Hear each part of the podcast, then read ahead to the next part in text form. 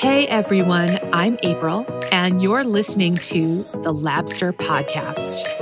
I'm proud to say that at Labster, we are guided by our mission to empower the next generation of scientists to change the world and contribute to solving global challenges.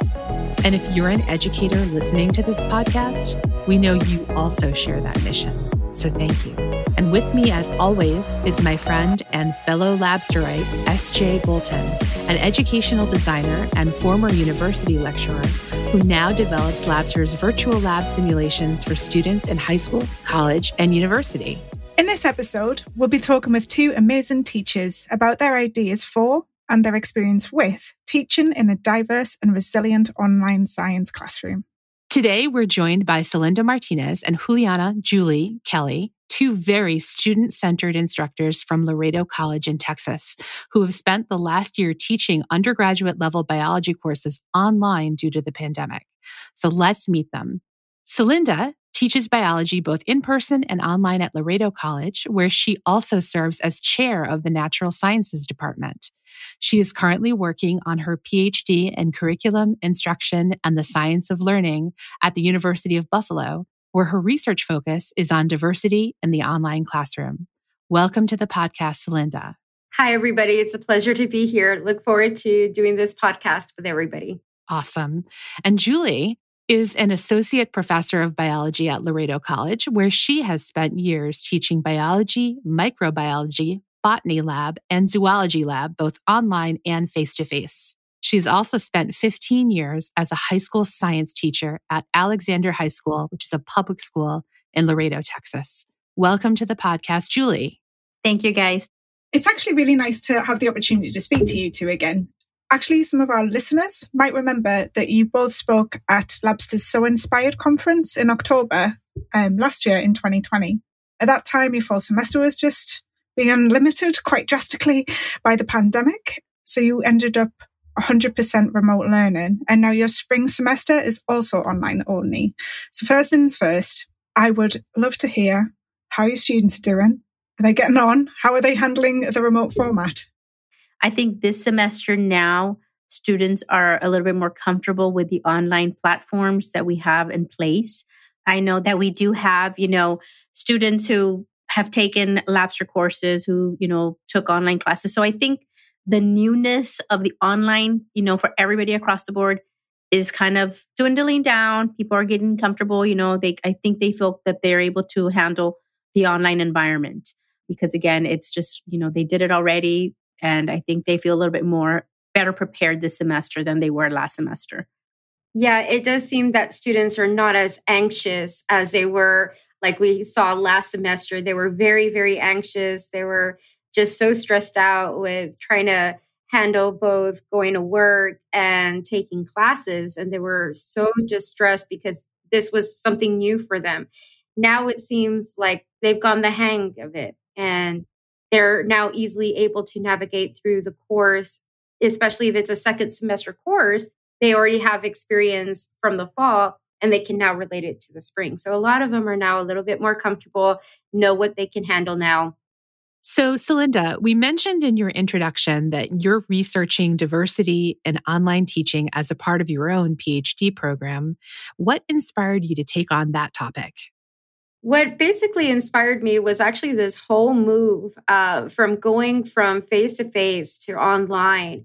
And one of the challenges that we have, and we still kind of have that challenge a little bit today, is trying to see our students and get to meet them and get to know them. In a face to face classroom, they come in, you get to converse with them. And throughout the semester, you get to know who they are, what their background is all about. But in an online platform, that gets a little bit to be difficult. And that was something that kind of interested me in saying, you know, a lot of these students want that relationship with that instructor. They want to kind of see that interaction, get to know the instructor. And at the same time, the instructor is also feeling that need to connect with their students as well. And one of the things I wanted to kind of study is seeing how is that relationship playing out. And as SJ kind of mentioned, a lot of times teachers were just kind of thrown into developing this online class, not realizing the impact this interaction can have and how we can look into how we can design an online course to bring back that interaction that we would normally see in a face to face class because those interactions are so impactful. And that's basically what got me kind of interested in studying this particular type of topic and seeing how diversity is being addressed in an online platform now that it's a little bit different than, say, a face to face class. So, diversity is a really big and broad topic. So, before we kind of go much further with it, I'd love to ask you how we could define diversity for our conversation today. Right. Um, so, diversity for me is one that brings in culture to kind of the discussion being able to hear students different points of view perspectives especially on different type of topics like biology for example how do their ideas how does their voice get heard within an online platform?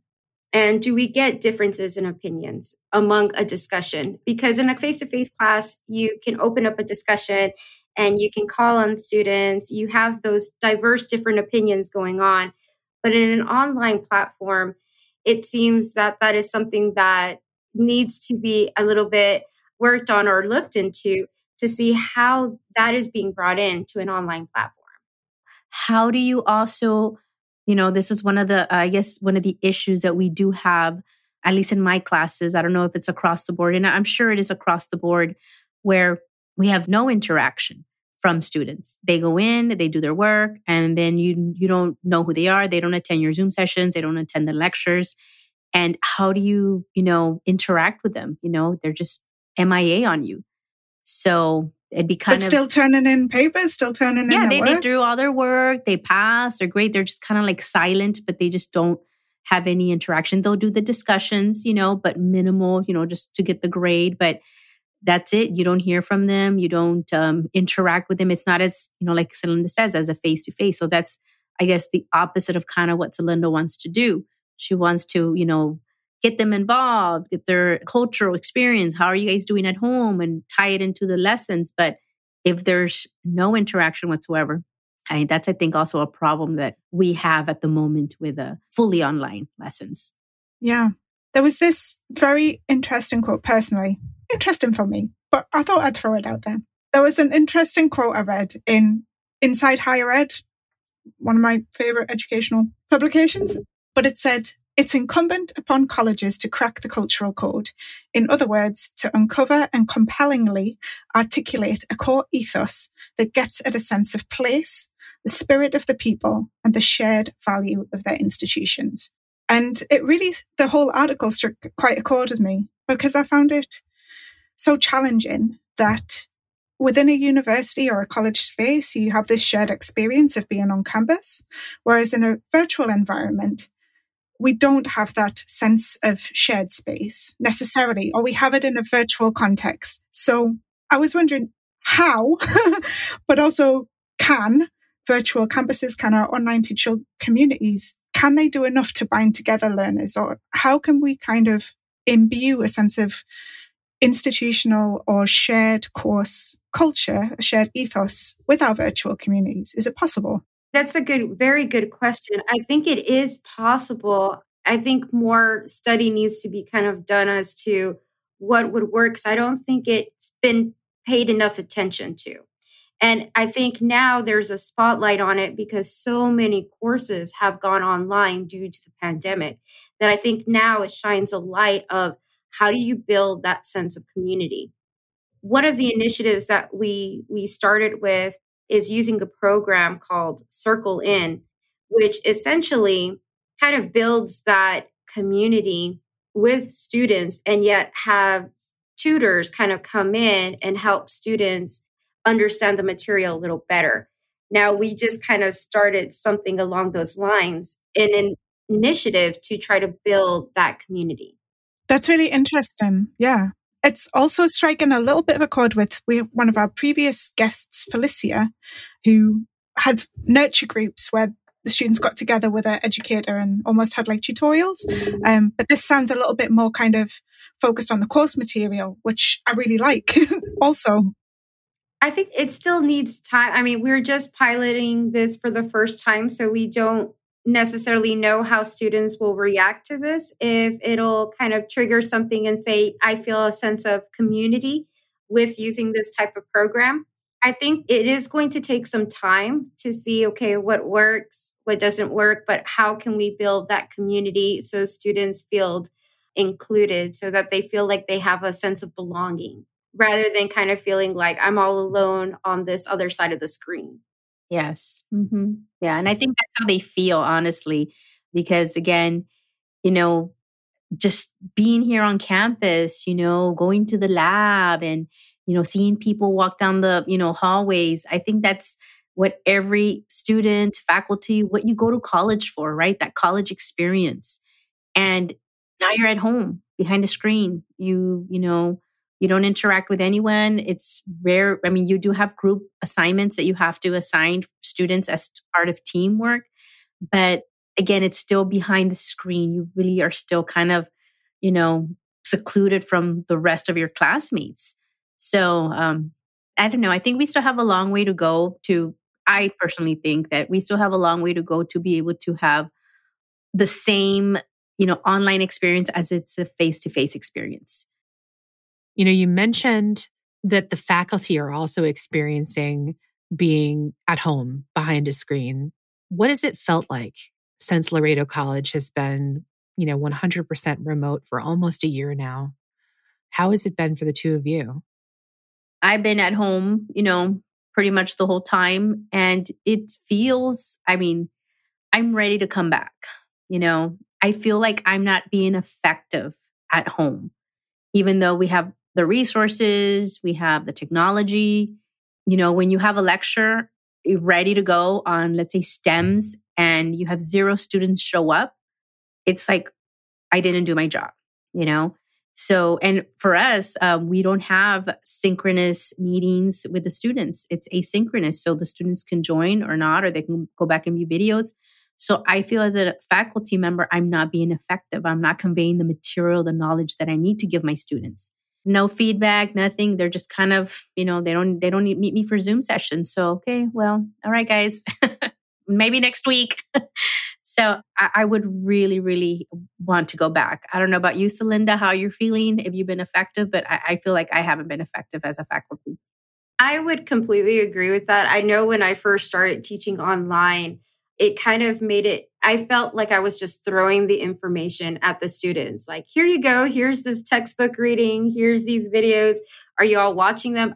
I didn't get a sense of whether they were understanding the material or not. I just kind of felt like, here's all this information.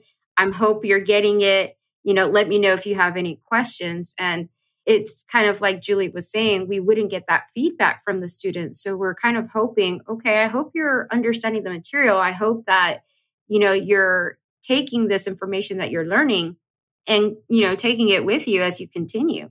Interestingly enough, when I was at home, I had just way too many distractions on my end, right? I had the TV, I had my cats going every which way, and it was hard for me to focus. It really was. Now that I'm here in the office, I feel like a sense of purpose that I can actually get some work done without having cats zoom by or press the delete button. and so those are kind of my struggles with, you know, the transition from being at home to now finally coming into work and feeling a little focused. Normalcy. Yeah. Some normalcy. Yeah. It's still not, it's not the same, guys. You know, I mean, like Celinda says, I'm sure everybody who's at home teaching, whether you're a student or a faculty, you're kind of just at home. It's not the same, you know, I, like I said, it just feels different. I'm sure everyone wants to go back to class, back to normalcy, but it just kind of, it just doesn't feel right. I, I, I just don't feel, you know, like she says, she's, um, you know, you have all these interruptions. You have your kids coming in the background and popping back, and mom this and uh, it's like that's, you know, it's so, you know, hopefully things get back to normal, and um, you know, and you can resume that connection with your students. We can resume the connection, yes, the impact that we're making on the students. Because right now, I don't feel like I'm making a positive impact because it's like no one's there. Where are my students? I had such a strange experience the other day where um my boyfriend had left out some chewing gum and it was wintergreen flavor and I could smell it. And it was the smell of um, this phenol chloroform extraction solution that we used to use for DNA. And I was like, somebody's left the phenol out. like my brain just suddenly jumped back to being in the lab. I was like, wow, where's the phenol? Oh, it's just chewing gum. Brilliant. But I, I suddenly remembered in that moment, it's like, oh, I really missed the lab. and it was mm-hmm. yeah. just, it was the smell of this chewing gum. But it does like the smell of a place, I think for me is, is something that can really create a sense of place. And it's a sense that isn't, it's not acknowledged by technology. so yes. kind of being in the space and getting the sense of it, it's about its light, it's about its smell, and there's no replacement for that.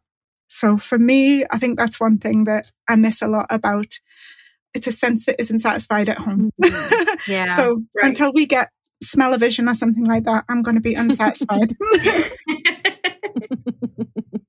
I have to ask. So we've got students, and I was reflecting a little bit on the technologies that we make about our virtual labs, and they are it's an experience that's it's for the individual. So the student as a user is engaging with our software on an individual level, and they are going through the process of knowledge transfer in a laboratory, virtual laboratory environment. But it's about them and their experience as a learner and as an individual. And the only real, or like one of the main ways that a student can really gain a sense of community or setting up a kind of a culture around the new normal of virtual learning, I guess is through reflection.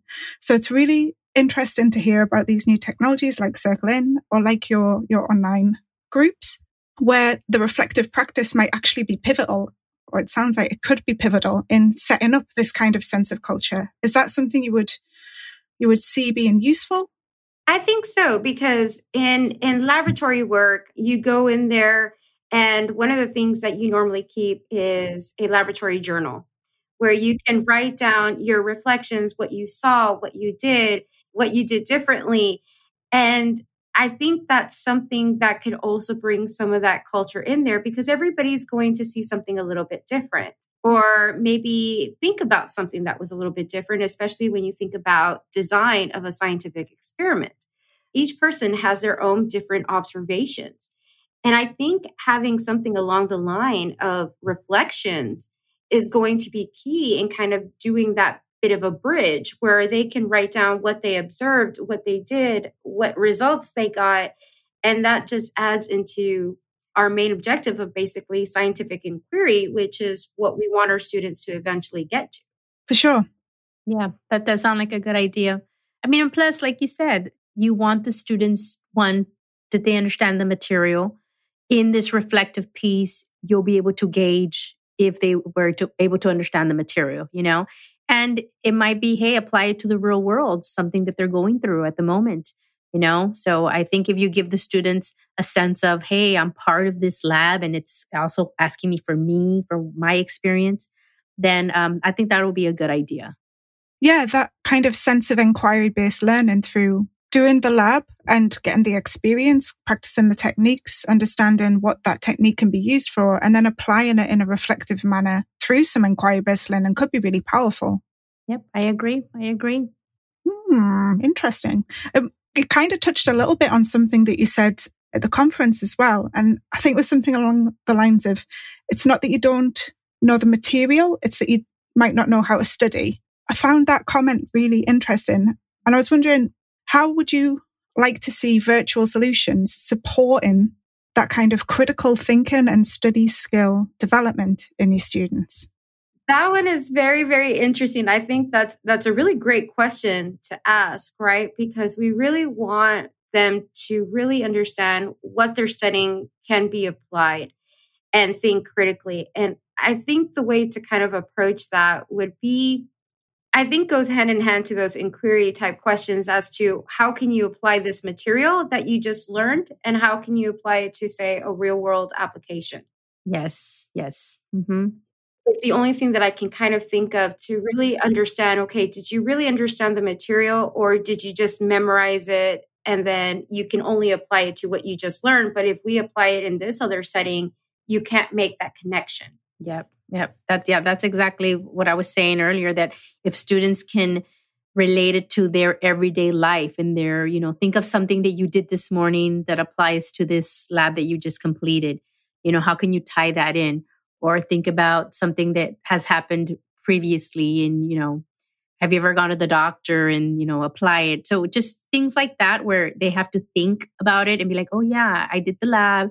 This is what it was about and this is how it applies. If they can make that connection, great. You know, because that's what we want them to do. We want them to be able to connect what they're covering in the lab with the everyday application, you know? So I think something like that would work. It makes a ton of sense. And I love this idea of like an individual experience or an individual learning experience, an event being fed into a more collective experience through reflection and through inquiry based design that can then further be assessed either online with a, with a virtual technology or maybe even by a more traditional means like the traditional like essay or presentation. Well, I'd like to shift gears really to think about diversity in the sense of cultural diversity a little bit. We've talked about a lot of different ways of learning, but I noticed that in the description of Laredo College, it was noted that it had been designated as a Hispanic serving institution. And I know that the student population you're teaching is about 97% Hispanic.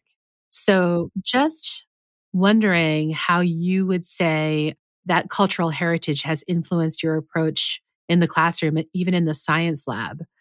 Have you been able to find ways to bring in teaching resources that reflect, you know, culturally diverse scientists or professionals? Um, has that had any impact in your teaching?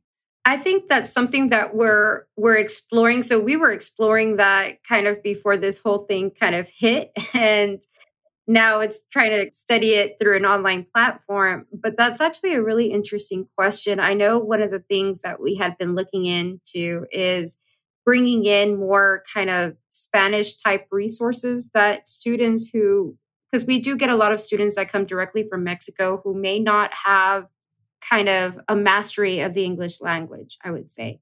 And the difficulty is, and especially in biology, it's one, learning the language of biology because we have a lot of terms, but two is also learning it, you know, from a language you may not be comfortable from. And so the difficulty there, at least in, in my case, was trying to bridge that gap because a lot of times they had difficulty not only with the terms, but with certain language as well, especially when they would read the question, they didn't know what it was asking. They didn't quite understand what does this word mean? What does inclusive mean? I don't understand. And so it was kind of taking a step back and saying, okay, how can we bridge this? Because we do have many students that have that difficulty. And sometimes they'll just stay kind of quiet and kind of scared, not saying, I don't know what this word means. Can you explain it? No, I mean, I agree. And then the thing about being online is that you don't have that interaction if a student has a question. When you're in a face to face, I know previously students would ask me a question in Spanish and I would address it, right? Um, in Spanish or English, because I'm able to, you know, I'm bilingual, so I can, you know, answer their question in Spanish, but in an online setting, you don't have that interaction, right? But one thing that I was going to say is I know when I was teaching at the high schools, because of the state mandates of no child left behind, you had to be able to accommodate everybody, every child, right?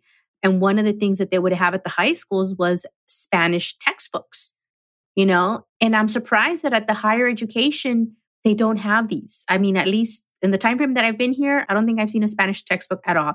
The same, let's say, microbiology textbook, but just written in Spanish. That would help out if you know one of your students is primarily Spanish speaking. Obviously, they have to learn the material in English because that's how you're going to be tested, you know, and the assessments will be in English. But why not you know, have those textbooks available for students. That makes so much sense. Address like, those needs. Yeah. Keep the head above the water while they're still kind of like an enthusiastic beginner. Yes. Yes. Yes. Wow. I love that. Oh my gosh. That is awesome because that brings in that whole discussion. I know there was some research that was out there that I read lately, and it was how do you perceive a scientist? What does a scientist look like? And um, one of the research is you go to Google and you type in like lab coat or lab scientist, and they're, you know, the white, the blonde, the Caucasian with the lab coat. And you know and, and i think that's important to show kind of diversity like no that's that's not how it is, you know, and showing that you know you can be hispanic and be a scientist you could be african american and be a scientist you could be asian you know and you can show all these differences in culture and i think that is something that is fantastic to show the different cultures and different people you know participating in some of these lab simulations there was some really interesting research done i think it was uk research but it was looking at cultural representations of scientists in teaching materials and those unconscious biases of students that don't see themselves reflected in those materials. They don't have a sense of ownership over the, the information that they're receiving. And it, it, I'm not saying it's the only impact, but it can only contribute to a sense of, oh, this career isn't for me, or, or that's for someone else, or this knowledge is only temporarily mine. So I think it's really positive that we take some steps to kind of remove even you know the hint of unconscious but we don't have to we address the bias by just making it not a thing by having those representations in the lab. But no i think you're right sj i think you're right about that. I think if students see themselves in a lab experience whether it's virtually or face to face they're going to have that connection. You know there's that cultural identity that you're forming that that bond with that you know so i think if we do have our laboratory simulations then you should definitely include a diverse population of characters. I mean, that's just going to connect with the students. So um, I think that's needed in in a lot of aspects, not just you know virtual labs, but in a lot of aspects. You know, especially in this day and age now, you know, you have to, you know, see representations of your own culture to for it to make an impact. Our time today is coming to a close now, unfortunately, but we just would like to ask one last follow up question. And that is what can be done to reduce the risk of further marginalizing students who maybe don't have access to computers or broadband internet, but we'd like them to use some of the really engaging educational technology that's out there? I know one of the things that we also kind of addressed um, earlier was perhaps looking into programs that students can do even offline and that they're able to access, answer questions from various different platforms, from their cell phone, from tablets, from Chromebooks, just to make it easier for them to access many of the assignments that they may have to do, or to do things if the internet were to go down, they could still work on the assignment. They can still work on some of these things without the use of an internet, but all are, are really, really great ideas. Yeah, they absolutely are. And we've had so many great ideas exchanged today. I wish that we could keep talking. And in fact, SJ, maybe we should do a part two of this episode and, and invite Julie and Celinda back and check in again, maybe as the fall semester of the 2021 2022 year begins. We can kind of catch up with you all again and see how things are maturing and blossoming in Laredo. That would be great. That would be great. I would love it, I know. So I guess the only thing that's left to say is thank you so much, Celinda and Julie, for joining us today. We had an absolute blast. Thanks for listening. If you like this episode, we hope you'll share it with a fellow teacher and subscribe to the Labster podcast. Until next time, keep teaching, keep learning, and stay safe.